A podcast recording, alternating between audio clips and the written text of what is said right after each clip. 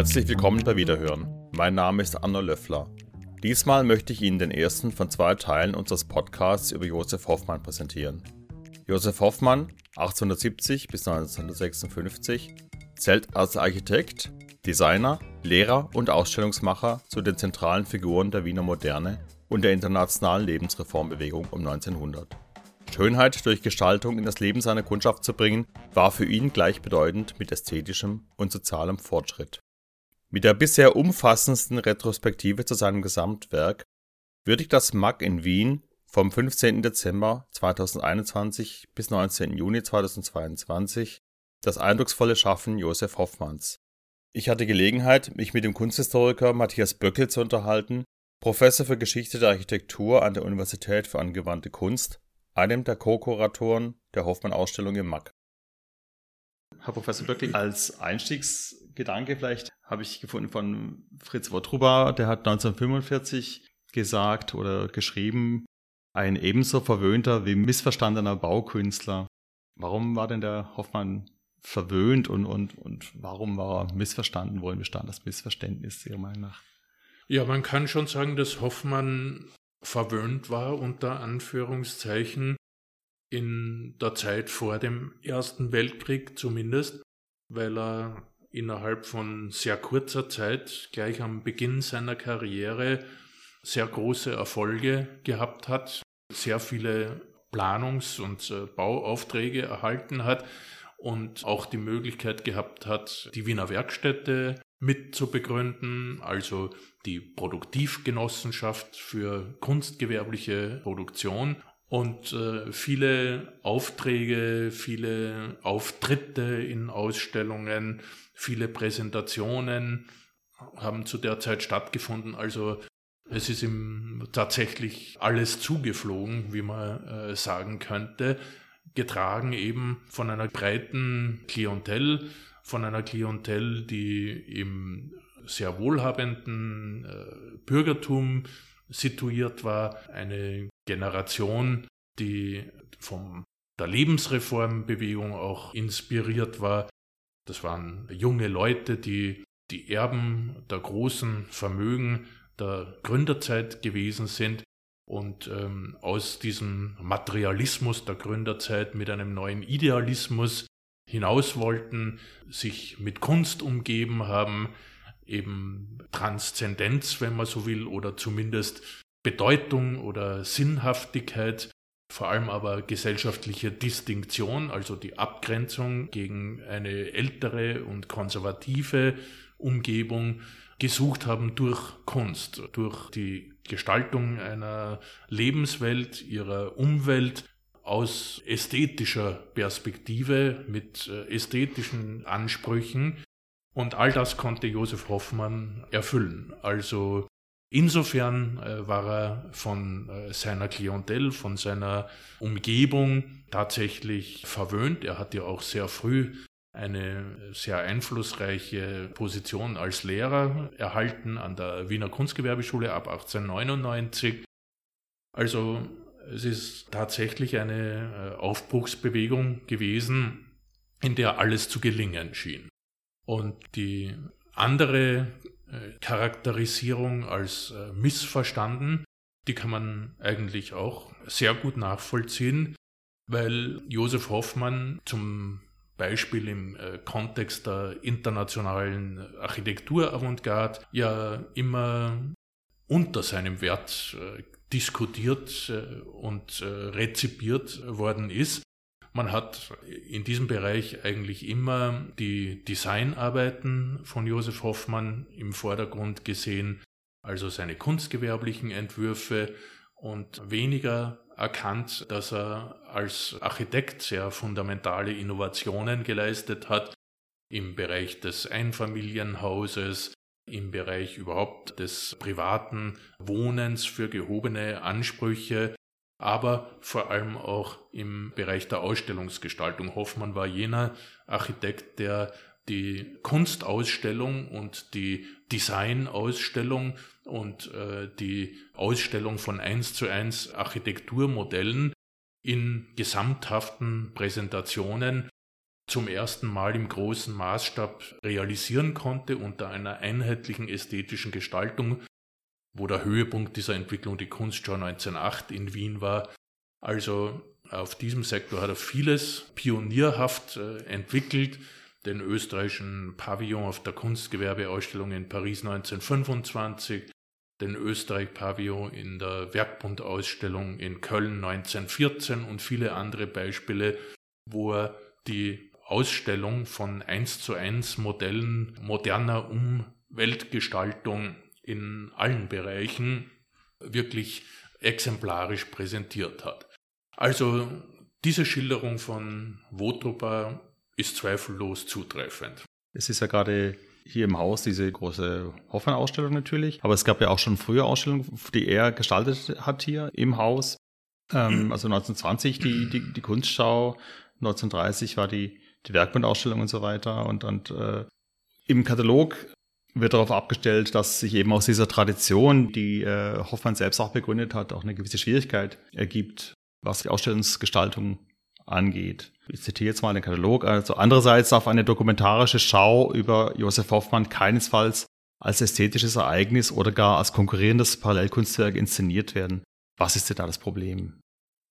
Ja, diese Einschätzung bezieht sich auf die Möglichkeiten, wie man das sehr breite und sehr reiche Övre von Josef Hoffmann heute in einer Ausstellung äh, präsentieren kann. Das Problem, das sich dabei stellt, ist, dass ja eben Josef Hoffmann selbst ein äh, Pionier der Ausstellungsgestaltung als eigenständiges künstlerisches Medium äh, gewesen ist und dass er selber zahlreiche Ausstellungen von Kunst, Kunstgewerbe und Architektur der Klimt-Gruppe beispielsweise oder natürlich auch der Wiener Werkstätte oder der Kunstgewerbeschule entwickelt und geplant und realisiert hat und dabei sehr präzise ästhetische Standards gesetzt hat, einen jederzeit wiedererkennbaren äh, Stil auch der Ausstellungsgestaltungen, einen äh, reduzierten, klaren, eleganten äh, Stil. Und das wirft für uns heute das Problem oder zumindest die Überlegung auf, dass wir natürlich diese höchst qualifizierte Art von Ausstellungsgestaltungen, diesen konkreten Josef Hoffmann-Stil nicht äh, imitieren können. Das wäre natürlich ein bisschen respektlos dem Josef Hoffmann gegenüber, wenn wir heute beispielsweise versuchen würden, Josef Hoffmann in einer hoffmannesken Gestaltung äh, zu zeigen. Das heißt also, wir müssen etwas Eigenes, etwas äh, Zeitgenössisches für unsere Gegenwart formulieren. Und äh, das darf allerdings äh, nichts Übergestaltetes sein weil äh, sonst mit äh, sehr forcierten und äh, in den Vordergrund tretenden Formensprachen eine Konkurrenz zu den äh, Formen und äh, Werken von Hoffmann unvermeidlich äh, entstehen würde. Und das sollte natürlich auf keinen Fall passieren. Man kann nicht Kunstwerke quasi mit anderen Kunstwerken konkurrenzieren. Und äh, daher muss eine Hoffmann-Ausstellungsgestaltung natürlich sehr reduziert sein, sehr sachlich sein, sich im Hintergrund halten und ähm, eher die Themenführung unterstützen, als sich sozusagen laut selbst äh, zu Wort zu melden. Mhm. Und ich glaube, mit der Ausstellungsgestaltung unserer Josef Hoffmann-Retrospektive im MAG durch äh, den Architekten Gregor Eichinger ist uns das sehr gut gelungen. Mhm. Ich wollte mal auf das zurückkommen, was wir am Anfang gesagt haben, über diese ästhetische Komponente im, im Schaffen von Hoffmann, also was da sehr im Vordergrund stand. Das Schöne als solches. Es gibt auch diese Querverbindungen zur Arts and Crafts Bewegung bei ihm, also dieser, dieser Glaube an die, die heilende äh, soziale und wirtschaftliche Kraft der Schönheit. Können Sie mir da was dazu sagen, wo da die Querverbindungen waren und das Umfeld? Ja, also Josef Hoffmanns äh, Überzeugung, dass durch die Schönheit auch ein gesellschaftlicher äh, Heilungsprozess entstehen kann oder zumindest, dass unserem Alltag durch Schönheit äh, Würde verliehen werden kann, und zwar jedermanns Alltag, nicht nur jenem der oberen 10.000. Diese Vorstellung hat eine gewisse Tradition. Sie kommt ähm, aus der Lebensreformbewegung der Zeit um 1900 und hat ihre Wurzeln in der Arts and Crafts Bewegung äh, in England, die wiederum als äh, Kritik auf die Industrialisierung entstanden ist. Im Mutterland der Industrie in England haben sich ja die Schattenseiten der Industrialisierung als erstes gezeigt, die Entfremdung des Menschen von seiner Arbeit, die Überflutung der Umwelt äh, mit billigen und äh, wertlosen und äh, oft auch dysfunktionalen und hässlichen Industrieprodukten, die nur um des Profits willen hergestellt werden. All das ist zum ersten Mal in England massiv als Problem wahrgenommen worden, weil England die am weitesten entwickelte Industrienation gewesen ist und hat die Entstehung der Arts and Crafts Bewegung ausgelöst, die eben die industrielle Produktion ersetzen wollte durch die alte handwerkliche Produktion, die sich äh, sogar mittelalterliche Gesellschaftsordnungen als äh, neue Möglichkeiten oder als äh, Chancen vorgenommen hat, die Entfremdungen der Industriegesellschaft zu überwinden. Diese Vision ist in vielen Schriften der Autoren dieser Bewegung niedergelegt worden. Beispielsweise in dem Roman News from Nowhere von William Morris, wo er eine visionäre Gesellschaft der Zukunft zeichnet, die nach einer Revolution, in der die Industrie abgeschafft worden ist, den Menschen wieder Sinnhaftigkeit äh, und eine Identifikation mit ihrem Alltag und mit ihrer Lebensführung ermöglicht, indem die eben handwerklichen Betätigungen und künstlerischen Betätigungen nachgehen und vor allem auch vielen verschiedenen. Sprich, das Prinzip der Arbeitsteilung wurde kritisch hinterfragt. Ein Künstler sollte auch Handwerker sein und womöglich auch noch intellektueller. Also die Limitierung auf ein bestimmtes Segment der Produktion, wie das eben charakteristisch für die Industriegesellschaft ist, die sollte zugunsten ganzheitlicher Zusammenhänge überwunden werden.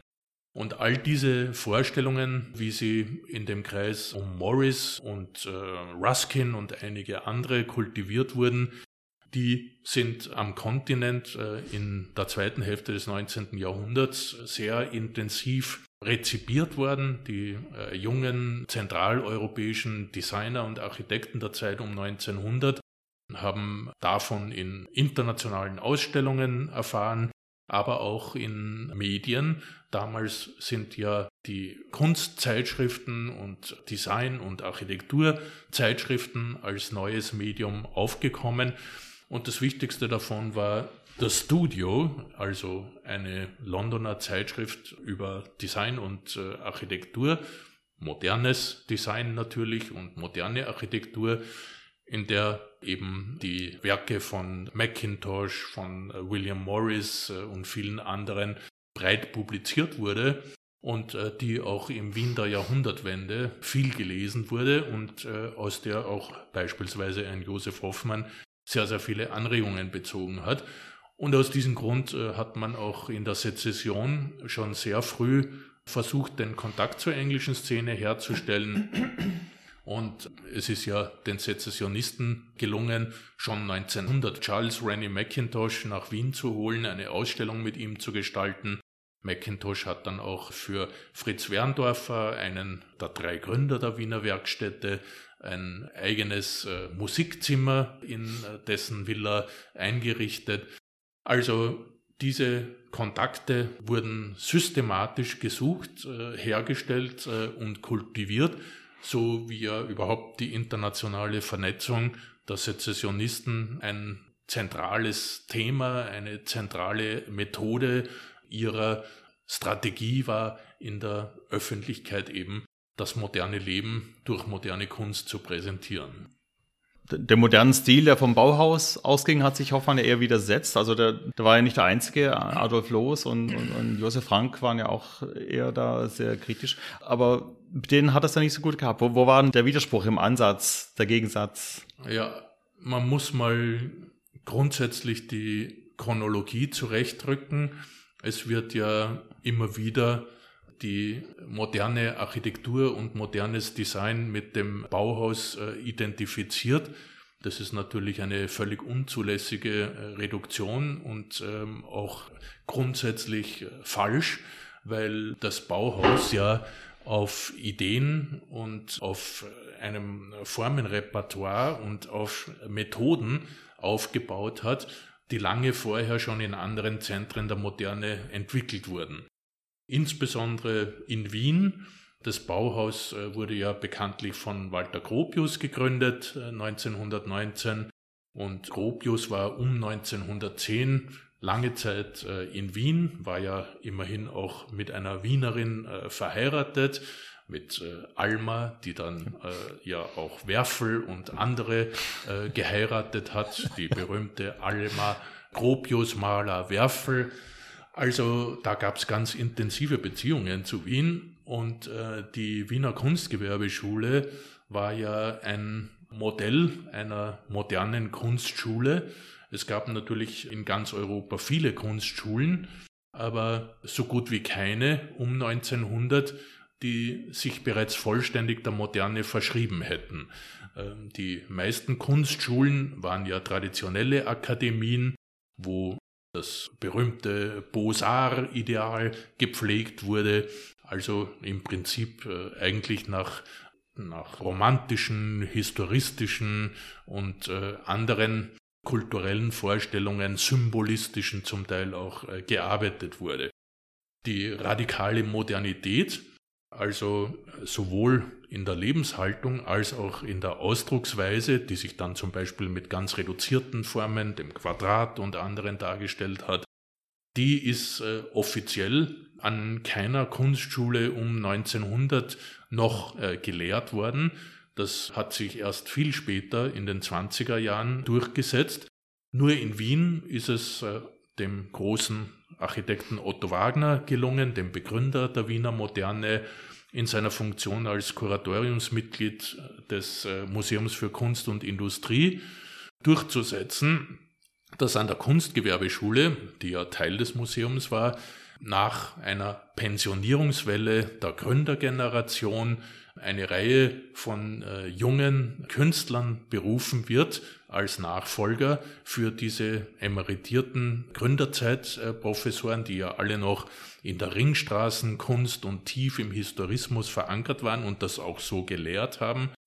Und ähm, hier ist es ihm eben gelungen, gleich eine ganze Generation von radikal modernen jungen Künstlern als äh, Professoren an der Kunstgewerbeschule zu implementieren, allen voran Josef Hoffmann, einem seiner Schüler, aber auch Kolo Moser und äh, einigen anderen. Und so ist es dann eben gelungen, die Wiener Kunstgewerbeschule praktisch äh, umzudrehen im Sinne der Ideale der Moderne, die in Wien in, diesem, äh, in dieser Zeit ja durch die Sezession repräsentiert war und äh, diese neuen Ideen sehr, sehr früh schon einer ersten neuen Schülergeneration zu vermitteln, die dann ihrerseits, nachdem es ja eine Kunstgewerbeschule war, also eine Designschule, Design und Architektur, die ihrerseits durch eben genau diese Arbeit für gewerbliche und industrielle und äh, bauliche Produktion diese Ideale sehr schnell hinaustragen und verbreiten konnte. Mhm. Abgesehen davon äh, sind auch äh, einige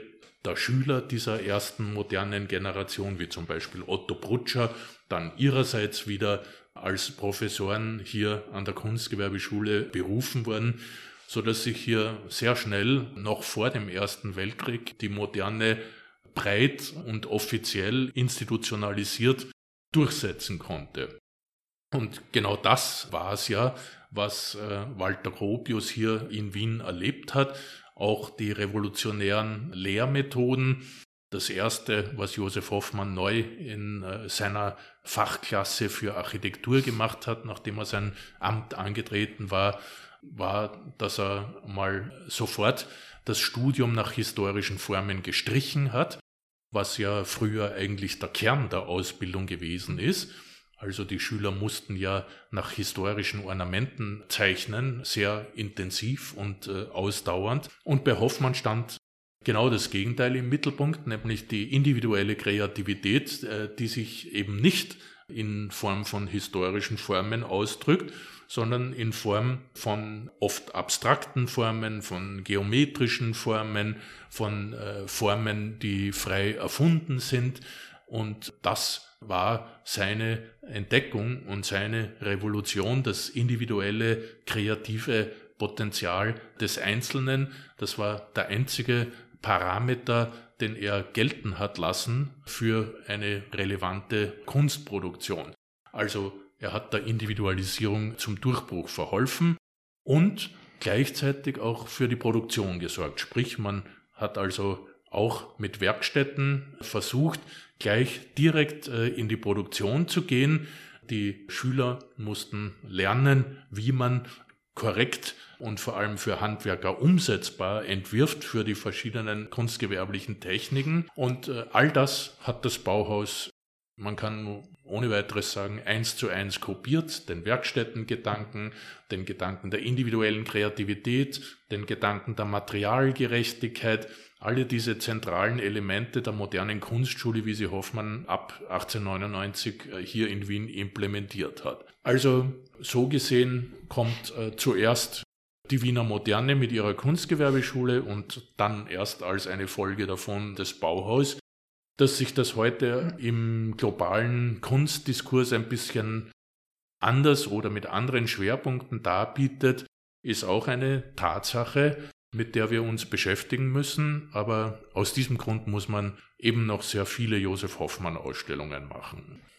Sie haben ja vorhin schon gesagt, also äh, es war Hoffmann ja sehr wichtig, das Schöne äh, eigentlich der, der, der, Allgemeinheit zugänglich zu machen und nicht, für, nicht nur für die Elite. Der Dagobert Peche hat in dem Manuskript zur Reform der Wiener Werkstätten 1922 äh, geschrieben, dass das Wesen der Hoffmannschen Kunst, welche ich egoistisch nenne, das war ja nicht negativ gemeint, sondern da, da ging es ja meinem Verständnis nach auch darum, die Schönheit als solche in den Mittelpunkt zu stellen und eben die Zweckgebundenheit, die reine Stück weit davon zu trennen. Aber es gab ja schon auch, glaube ich, den Vorwurf damals, dass eben doch eine Luxusproduktion im Mittelpunkt der Wiener Werkstätte stehe. Wo verliefen damals diese Linien im Diskurs?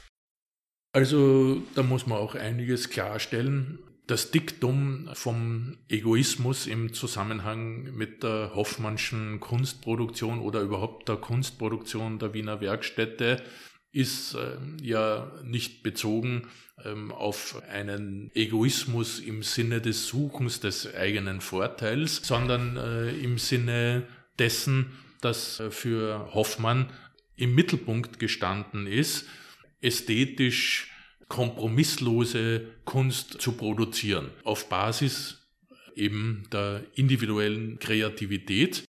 Und äh, diese individual oder individuelle kreative Produktivität, die duldet natürlich äh, keinerlei Kompromisse.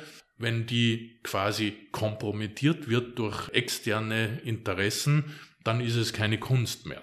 Und Hoffmann hat alles diesem Ideal der unkompromittierten Kunstproduktion untergeordnet. Und äh, so kam es dazu, dass ihm auch dieser sogenannte Kunstegoismus, auch von anderen Autoren im Übrigen, zugeordnet oder zugeschrieben wurde, nicht im Sinne eines Vorwurfs, sondern eher sogar im Gegenteil im Sinne einer Anerkennung, dass die Kunst das Ego ist und er es geschafft habe, diese zentrale Position des künstlerischen Anspruchs niemals in Frage zu stellen. Durch äh, alle seine Werke über sechs Jahrzehnte künstlerische Produktion hinweg. Also das steht hinter diesem Diktum vom Kunstegoismus und äh, die Frage der sogenannten Luxusproduktion der Wiener Werkstätte ist äh, auch im Prinzip entkräftbar, weil die Wiener Werkstätte ja sehr wohl versucht hat, in ihren äh, späteren Jahren auch Entwürfe für Serienproduktion zu liefern, beispielsweise Möbelentwürfe für die deutschen Werkstätten in Dresden und äh, andere fabriksmäßige Produktionen. Sprich, man wollte sehr wohl in die Breite gehen Allerdings war das ein organisatorisches und äh, ein wirtschaftliches Problem und äh, ein Problem auch äh, der Marktnachfrage, weil man ja äh, zunächst begonnen hatte mit der Produktion für individuelle Bedürfnisse einzelner sehr wohlhabender Kunden zu beginnen. Also beispielsweise die Architektur und auch die Ausstattung des Sanatorium Purkersdorf in der Nähe äh, von Wien ab 1903, gleich nach der Gründung der Wiener Werkstätte, oder als Hauptwerk dann natürlich die Gesamtausstattung des Palais Stocklet in Brüssel, das 1905 bis 11 realisiert wurde. Also da hatte man alle Hände voll zu tun, sozusagen mit dem Aufbau der Produktionskapazität für diese Großaufträge. Da waren ja eine Vielzahl von Künstlern und Handwerkern daran beteiligt. Und äh, zu diesem Zeitpunkt war es sozusagen schlicht technisch und betrieblich noch nicht möglich für eine größere industrielle oder zumindest fabriksmäßige Produktion zu liefern und zu entwerfen. Die Wiener Werkstätte hat das aber keineswegs moralisch ausgeschlossen. Sie war natürlich eine industriekritische Bewegung, die allerdings äh, ihre Kritik vor allem auf die mangelnde Qualität der Industrieproduktion gerichtet hat, sprich auf die mangelnde technische, funktionale und allen voran natürlich ästhetische Qualität. Wenn es möglich gewesen wäre, mit Industriepartnern diese technisch funktional ästhetische Qualität herzustellen, auch in mechanischen Produktionsweisen, dann wäre die Wiener Werkstätte zweifellos mit von der Partie gewesen und hätte mit solchen Unternehmungen zusammengearbeitet und hat es ja auch dann teilweise getan. Nur ist dann eben auch bisschen die Zeit davon gelaufen. Nach diesen ersten großen Erfolgen kam ja gleich der Erste Weltkrieg und äh, damit war die Klientel der ersten Generation sozusagen praktisch äh, ausgelöscht, wurden ja viele Vermögen vernichtet am Ende des Ersten Weltkriegs, so dass eine ganz andere Nachfragesituation plötzlich entstanden war.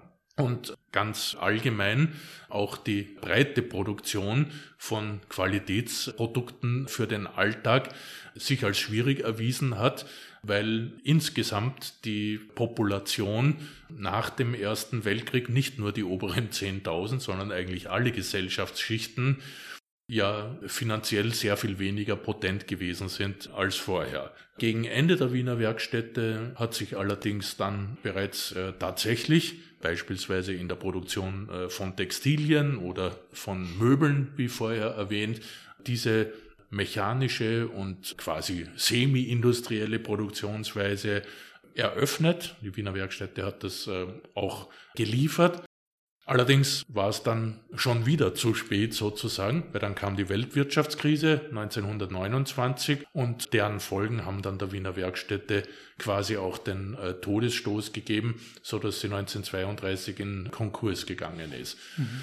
Und Josef Hoffmann hat aber Zeit seines Lebens, seines restlichen Lebens immer wieder versucht, die Wiener Werkstätte wiederzubeleben in äh, den darauf folgenden sehr verschiedenen Regimen während des österreichischen Ständestaats, äh, während der NS-Zeit und sogar in der Nachkriegszeit, in der Zweiten Republik, hat er immer wieder versucht, diese Organisation in anderer Form wieder aufzubauen, das eben mit dem direkten Kontakt zwischen Künstlern, also Entwerfern und ähm, Ausführenden, also Handwerkern, die idealerweise unter einem Dach arbeiten, diese Qualitätsproduktion wieder aufgenommen wird. Das ist ansatzweise gelungen. Im Kunsthandwerkverein beispielsweise, der in der NS-Zeit äh, gegründet worden ist unter den Auspizien der Stadt Wien, und auch in der Nachkriegszeit, äh, wo dann die österreichischen Werkstätten ähnliche Organisationsformen weiterentwickelt haben. Vielen Dank fürs Zuhören. Zur Ausstellung Josef Hoffmann 1870 bis 1956 Fortschritt durch Schönheit ist eine umfangreiche Publikation bei MAC Wien und im Birkhäuser Verlag Basel erschienen. Herausgegeben von Christoph Thun-Hohenstein, Matthias Böckel, Reinhard Franz und Christian Witt-Döring. Mit Beiträgen von Matthias Böckel, Elisabeth Böckel-Klamper, Reinhard Franz, Annette Freitag, Sebastian Hackenschmidt, Otto Kapfinger, Markus Christan, Christopher Long, Klara Niemetschkova, Andreas Nierhaus, Jan Normann, Eva Maria Oros, Adrian Prieto Fernandes, Ursula Prokop, Lara Steinhäuser, Valerio Terraroli, Wolfgang Tillmann, Christoph Thun-Hohenstein und Christian Witt-Döring. Das Buch ist erhältlich im Mac Design Shop. Damit darf ich mich auch schon wieder von Ihnen verabschieden. Auf Wiederhören.